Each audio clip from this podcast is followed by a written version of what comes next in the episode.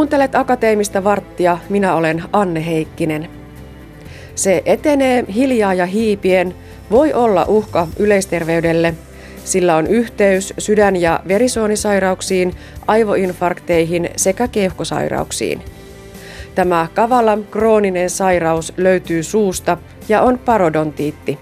Sen yleisyydestä kertoo professori Päivi Mäntylä.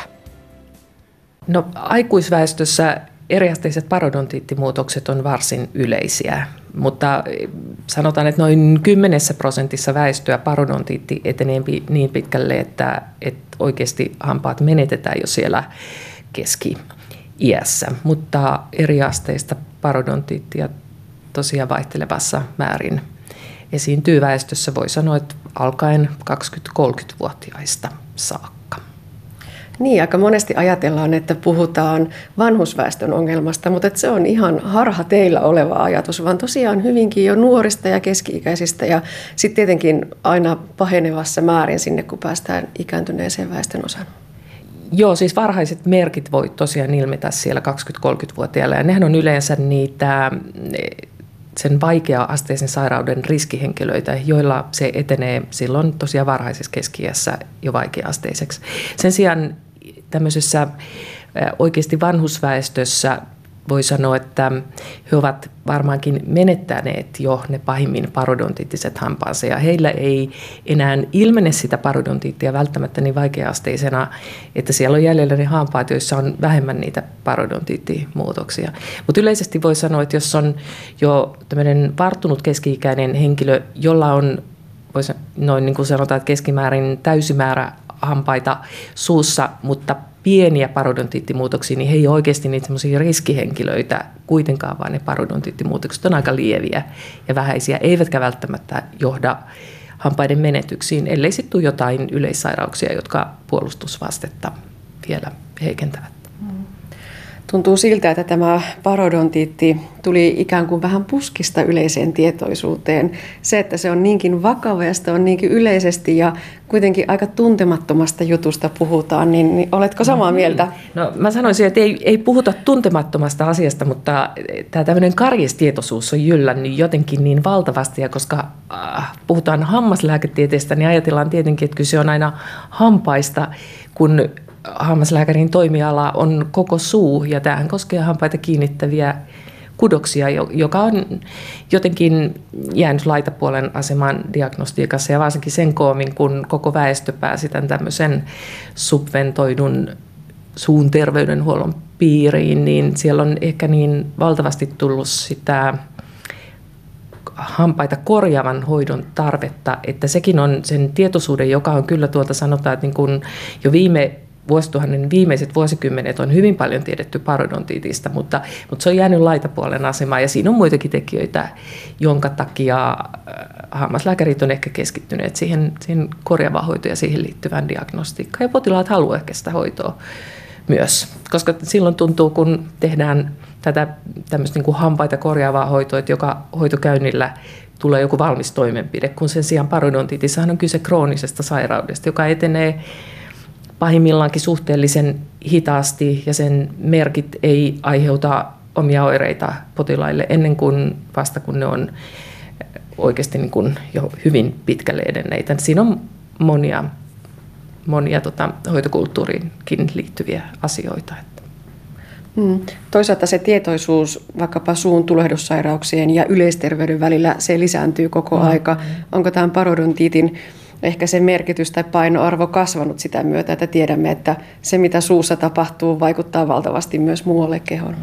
Onko tiedon välityskin muuttunut niin, että tätä asiaa on haluttu nyt nostaa hirveästi julkisuuteen ja se on erinomaisen hyvä asia. Toki tieto on koko ajan lisääntynyt, mistä on kysymys, mutta, mutta vieläkään ei olla kuitenkaan päästy näiden suun infektio, inflammaatio, sairauksien niistä yhtymäkoodista niin kauhean perusteellisesti perille, että, että mistä se assosiaatio johtuu. Ja ei tosiaankaan tiedetä niin assosiaatio pitemmälle, että tämmöistä syy-seuraussuhdetta ei voida sanoa, että, että siellä on tietyt yhtymäkohdat, samoja riskitekijöitä monien yleissairauksien kanssa ja, ja, ja sitten parodontiitti ja nämä suun inflamaatiosairauksien aiheuttamat muutokset hyppäävät siinä sit siihen samaan kuvioon mukaan.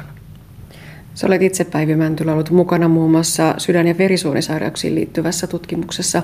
Mitä me tiedämme sieltä? No sieltä tiedetään itse asiassa aika paljon, että parodontiittia pidetään, pidetään esimerkiksi niin kuin sydän- ja verisuonisairauksien itsenäisenä riskitekijänä. Samaten kuin aivoinfarktiin assosiaatio on, on varsin vahva. Aika hurjalta kuulostaa, jos sitten miettii niitä lukuja, mitä tuossa alussa kerroit, että kuinka monella se riski on ja, ja siitä se sitten etenee. Pitäisikö meidän palata vielä sinne ihan alkuun? Niin kuin totesit, niin karies on meille kaikille tuttu, sitä on toitotettu iät ja ajat, mutta, mutta mistä oikein kysymys, kun puhutaan parodontiitista? Millainen sairaus se on? No oikeastaan niin kuin se lähtökohta parodontiitin kehittymiselle on ihan sama kuin karieksen kehittymiselle, eli, eli suuhan on luontaisesti infektoitunut alue. Siellä on aina bakteereita ja muita mikrobistoon kuuluvia olioita, vaikka kuinka paljon, vaikka suu näyttäisi kuinka puhtaalta. Mutta, mutta eh, bakteerien kertymä ja sopivat sitten puolustusvasteeseen liittyvät tekijät, niin siitä kehittyy sitten joko karjesta, joka on se hampaan kovakudoksen muutos, tai sitten, sitten ympäryskudosten tulehdusta. Ja ne bakteerit sinällään eivät aiheuta sitä kudostuhaa, joka johtaa tähän parodontiitiin, eli siihen, että hampaan, hampa, hammasta kiinnittäviä rakenteita palautumattomasti lähtee tuhoutumaan, vaan se on ihmisen puolustusvaste, joka lähtee taistelemaan niitä hyökkääviä mikrobeja vastaan, bakteereita vastaan. Eli, eli se on tämmöinen, puhutaan isännän vasteesta, se on, meillä on kaikilla tämmöinen niin kuin luontainen puolustus, joka, joka käynnistyy ja ryhtyy torjumaan sitä, sitä bakteeristoa, että se ei pääse leviämään pidemmälle elimistöön ja ei leviäisi siinä paikallisesti kovin pitkälle, niin sieltä tulee sitten puolustussoluja ja niiden erilaisia tuotteita, jotka hyvää tarkoittaen sivuseurauksena tuhoavatkin ihmisyksilön omaa kudosta. Ja sitten riippuen ihmisestä se on eri lailla vauhdikasta ja eri lailla ärhäkkää. Joillekin riittää jo pieni bakteerikuorma ja puolustus käynnistyy raivoisasti. Joillain riittää, tai siis voi olla, että elämässään ei pese hampaita ja siellä ei lähde kudoksia tuhoutumaan. Et siellä on aika paljon myös tämmöistä niin kuin genetiikkaa ja kuinka käytöksellään on muovannut sitä omaa genetiikkaansa myös. No entä ne oireet? Mistä tietää, mistä tunnistaa, vaikka hyvin, kuinka hyvin hoitaa hampaitaan, niin voiko olla varma siitä, että mikä se oma tilanne on?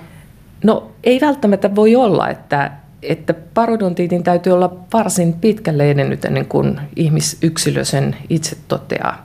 Että kyllä siinä on suuri vastuu on, on hammaslääkärillä, joka on se henkilö, jonka täytyisi tehdä sairausdiagnostiikka.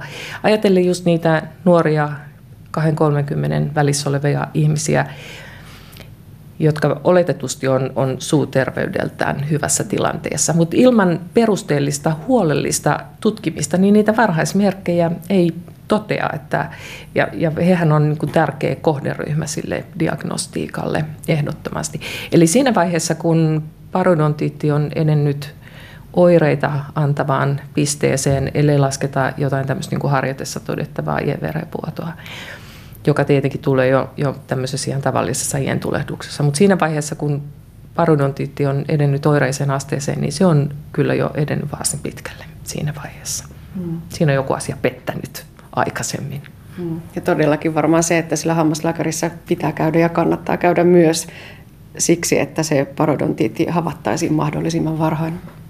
Joo, nythän on, kulttuuri on tietenkin sun terveydenhoidon suhteen muuttunut, koska, koska on luovuttu kaiken näköisistä ikäkausitarkastuksista ja, ja eh, ihmisten voi olla niin kuin omalla päätöksellään vaikea päästä hammaslääkäriin, ellei todeta, että on pitkä, pitkä aikaväli edellisestä käynnistä, mutta eh, kyllä täytyisi ihmisillä perustuen siihen, että mikä on heidän, heidän suun sairastavuusprofiilinsa ja riskitekijänsä, niin jokaiselle yksilöllisesti määrittää se aikaväli, jolla suun tutkimus toteutetaan. Ja jos on todettuja riskejä, sairauden ensimerkkejä, niin ehkäisyn täytyisi toimia ja myös, myös tähän niin kuin riskiin sovitettu tutkimus väli. Puhutaan Päivi Mäntylä vielä niistä riskitekijöistä.